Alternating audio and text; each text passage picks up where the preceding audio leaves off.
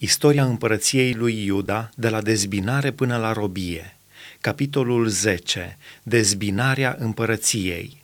Roboam s-a dus la Sihem, căci tot Israelul venise la Sihem să-l facă împărat. Când a auzit lucrul acesta, Ieroboam, fiul lui Nebat, era în Egipt, unde fugise de împăratul Solomon, și s-a întors din Egipt. Au trimis să-l cheme. Atunci Ieroboam și tot Israelul au venit la Roboam și au vorbit așa: Tatăl tău ne-a îngreuiat jugul, acum ușurează această aspră robie și jugul greu pe care l-a pus peste noi tatăl tău și îți vom sluji.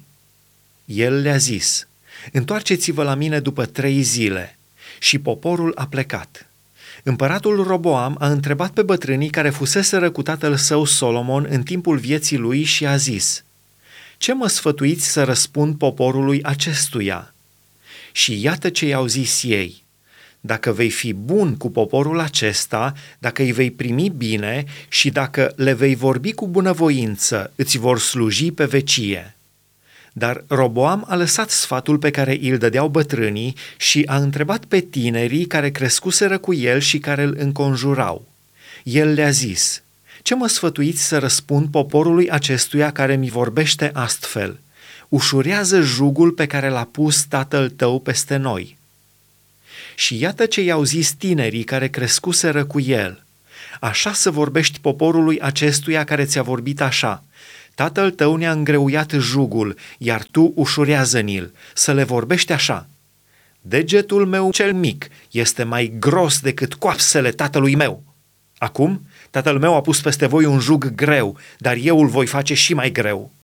Tatăl meu v-a pedepsit cu bice, dar eu vă voi pedepsi cu scorpioane.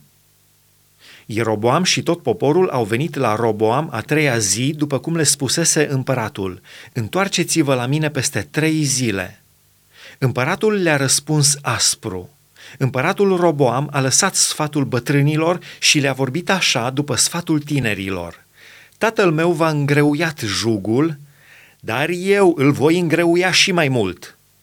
Tatăl meu v-a pedepsit cu bice, dar eu vă voi pedepsi cu scorpioane.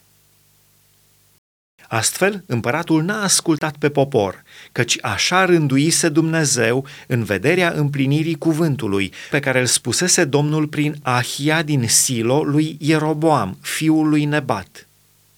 Când a văzut tot Israelul că împăratul nu-l ascultă, poporul a răspuns împăratului: Ce parte avem noi cu David? Noi n-avem nicio moștenire cu fiul lui Isai. La corturile tale, Israele, acum veziți de casă, Davide.